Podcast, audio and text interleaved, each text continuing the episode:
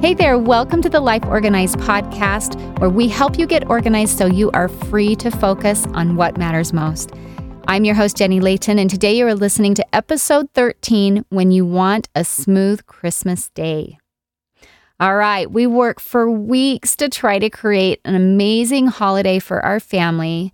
And I don't know about you, but I've noticed there have been years in the past where I haven't really been able to reap the benefits of all of that planning because I've been so busy still trying to attend to all the details on that Christmas morning and that Christmas day. So I thought it would be fun for us to talk about a few things that we could do to try to make that day a little better. One of the things that I love to do at the Happy Gal is I help you organize your space and organize your time and organize your mind is to recognize the ability that you have to create outcomes and results that really serve you. We don't have to settle with the same old things that are happening. We have a lot of power to create new circumstances. And, you know, Christmas Day for you in the past may have been great, just a little stressful, or it might have been something that you don't enjoy as much as you want to. And wherever you fall on that spectrum, what I want to suggest is with a little mindfulness and attention and a little bit of organization and planning ahead, we can make this year our best Christmas yet, which I would love to hear you be able to say. So let's talk about that. Okay, the first thing that I want to mention for today is that we need to mentally create the kind of Christmas day that we'd like to have. Now, we may never stop to do this. We may never stop to question tradition that we have. We don't want to disappoint people. We don't want to upset the apple cart. We don't want to make relatives unhappy. We don't want our kids to complain or feel like things aren't as good as they used to be. So we tend to just kind of keep doing the things that we've always done. But today, I just want to give you the opportunity to think through a couple of the things that may not be working for you or to really recognize the things that are so that you can know what you definitely want to keep and you consider giving yourself the permission to change some things that might not be working for you. Several years ago, I had a sister who let us all know that the way we were doing Christmas Day was just not working for her and her family. And I think that was a little hard on a few people who really wanted to keep getting together on Christmas, but she felt like she was just running from place to place cooking dish after dish, packing up gifts, moving her kids that just wanted to be able to sit and enjoy their new Christmas gifts. She wasn't enjoying that experience. That was not what she wanted her Christmas to be like. I think it probably took a lot of courage to again kind of upset that apple cart to to reach out and to ask for some change. But I love that she was able to create a Christmas day that worked better for her and her family as we made some changes and adjusted and made some accommodations. It was amazing to see how much better of an experience that was for her and for her family. And honestly, it became a really great change for my family as well. We found that we really did like slowing down and having less things to do on Christmas. And I know it can be kind of intimidating to speak up and talk to the family about that. And maybe that's not something you need, but if it is, I think you know who you are. And I just want to invite you to consider what that might feel like to make that change and to start having that conversation. And perhaps it might be easier than you were thinking, and perhaps other people might actually be grateful. Maybe they've been wanting to ask the same thing. But I think we really need to honor where we're at and make our holiday reflect more of what we feel like it needs to be. Again, we spend a lot of time preparing for this holiday.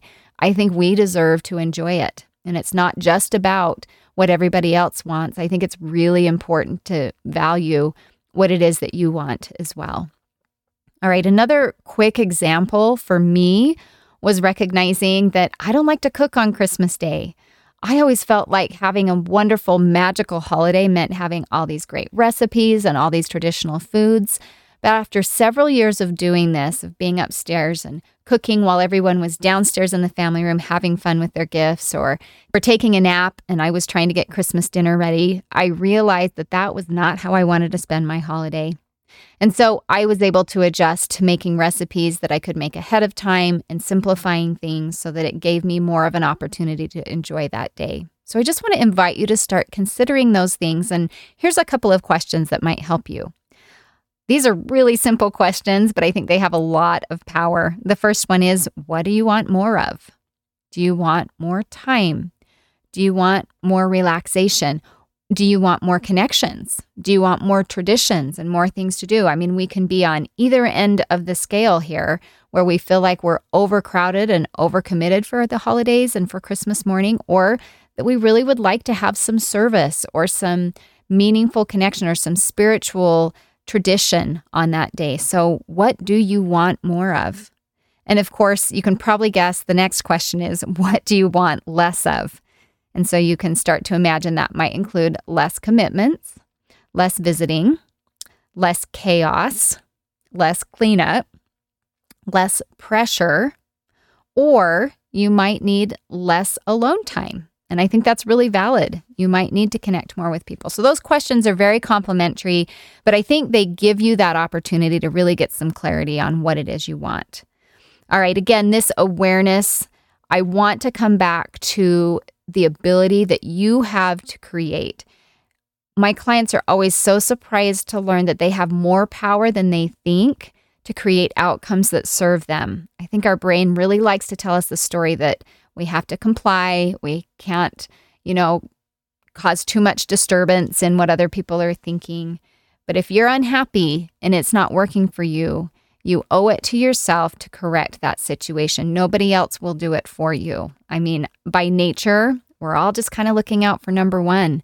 And so, likely, other members of the family are not going to be asking you what they can do to make it a better holiday. It just, that responsibility lands on your shoulders. So, take this opportunity to ask yourself about that. And I think that's the deepest part of this episode creating the kind of Christmas day you'd like to have because now that you have that direction and you've got a little more vision of what it is you'd like more of and less of, then some of these more tactical, practical suggestions I'm about to give you will have more value to you. You'll know immediately if it's something that applies to you or if it doesn't.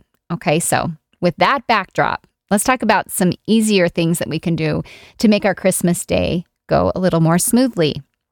Okay, the first one is I love to have gifts prepared before I wrap them. So, especially if you have young kids, Christmas morning can be kind of a nightmare trying to get all of those toys out of that packaging. I don't know what the manufacturers think might be happening to those toys on their way to your tree Christmas morning, but it takes an army of tools just to be able to get them out of the packaging. And I just remember those years of kids wanting to play with all their toys, and then it just kind of became less and less exciting because it was such a process of getting everything out of that packaging. So, if you feel comfortable that you're not going to return it, and if it's a child that you don't think is going to care, you could consider taking things out of the packaging before you wrap it so that Christmas morning things are ready to go and to be played with. Um, make sure as you prep those gifts, if they're electronic, you've got them switched to off. So as things are being shaken under the tree, that there's not lights and sounds and music going off. I think we've probably had that happen before, and we want to avoid that if possible. Um, another option for that is you can tape some batteries to the outside of the toy um, so that when it's opened, it's easy to quickly insert those batteries and then your child can play with the toy. So, just a few tips if you've got some younger kids, you know, getting toys that have a lot of packaging. Oh, and I just thought of this. How awesome is that if you can have that packaging in the recycle bin before Christmas even begins, it just makes cleanup so much easier. So, I don't know, some things to think about when it comes to prepping those gifts. If you have older kids or your spouse or yourself or anyone you're giving electronics to, I think this is another really good tip is to think about prepping those gifts before you wrap them. Are they charged?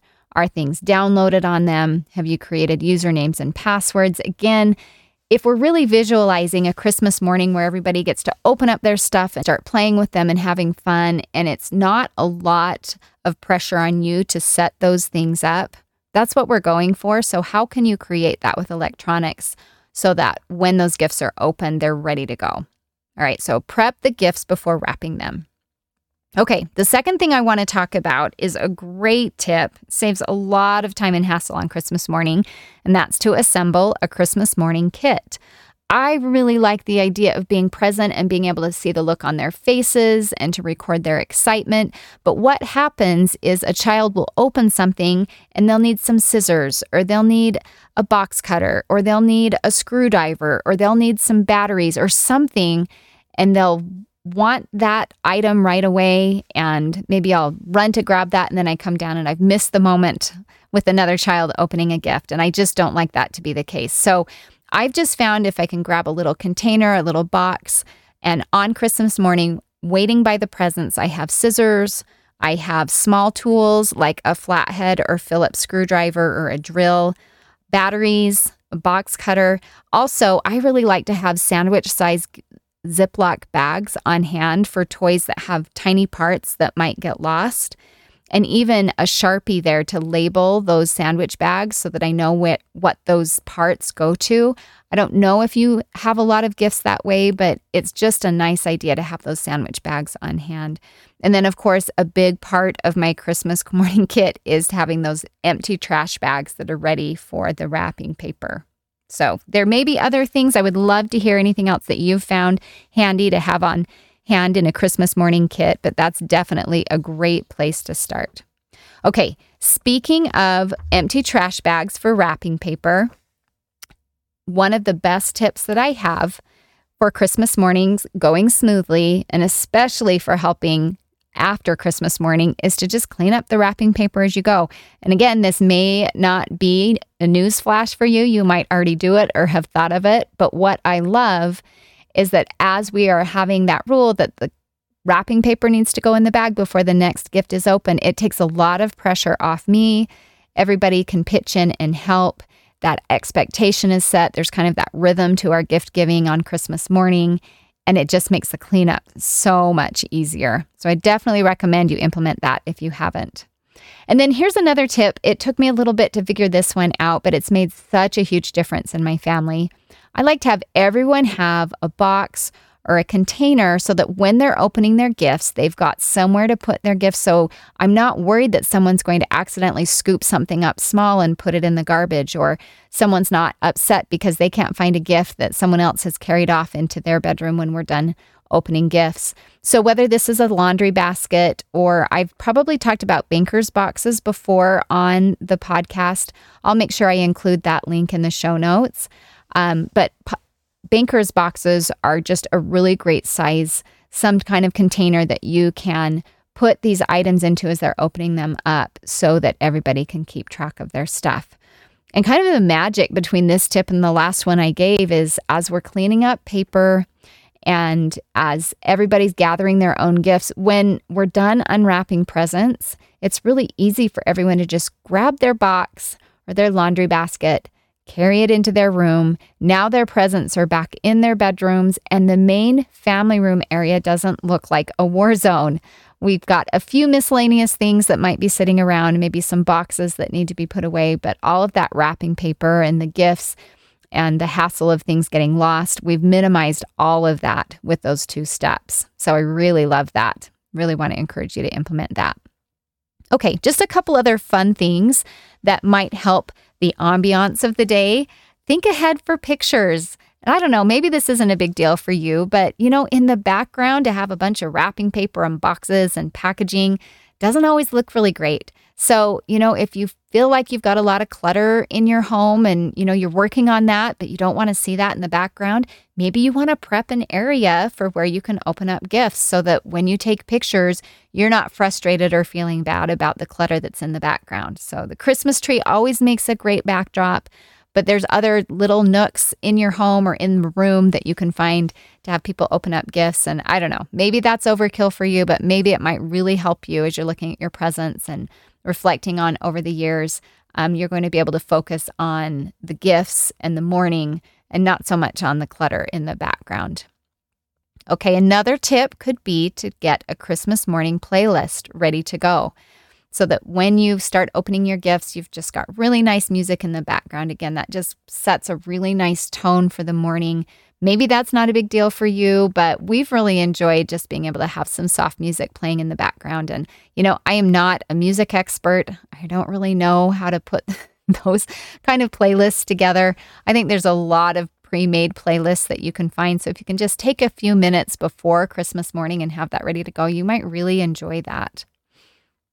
Then, one last thing I want to suggest I referenced earlier, I think this one's really important if you're the one that's making sure everything's happening, is to find recipes that you can pre cook for Christmas so that you're not spending more time than you want to in the kitchen.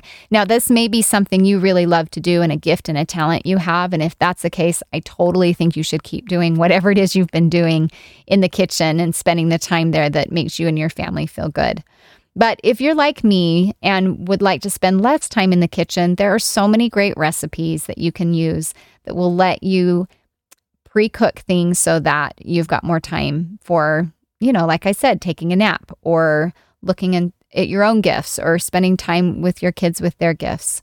So I used to do bacon and eggs and hash browns and then I realized that takes so much time to prepare that. And a day or two before, I can mix up a breakfast casserole and I have basically the same meal ready to go that I just need to run up and stick in the oven. I can make cinnamon rolls the night before. I can mix up, we have this pumpkin waffle recipe that we just love. I can mix that batter up the night before. So, all of those things for Christmas morning can be done with minimal time and effort and clean up in the kitchen if we cook things before. Now, for Christmas dinner, depending on what you like to do, there may be some things that you can't cook ahead. But if there are vegetables that you can pre chop or pre slice, if you can broil anything, anything that really can be done ahead of time to help make that Christmas dinner go better, be ready to have those to be able to just throw in a pot, throw in the soup, throw in a salad, and just make that process a lot easier. Okay, so pretty easy to take action today on what we've talked about. What I'd like to encourage you to do is just think through everything that we've talked about. Hopefully, you'll give your Christmas day some thought, make any changes that need to be made so that you can enjoy more and feel less pressure and less work on that day. And then pick a suggestion or two to go with that. Do you want to have a Christmas morning kit? Do you want to make sure that gifts are ready before you wrap them, charged up or out of their packaging or whatever you think might work for you? Do you want to have a container ready for your kids so they have a place to put their gifts so things don't get lost and chaotic? A lot of really great ideas here today, so I hope you found something that will work for you. Thanks so much for hanging out with me today. I hope this helps you have a wonderful Christmas season. Talk to you soon.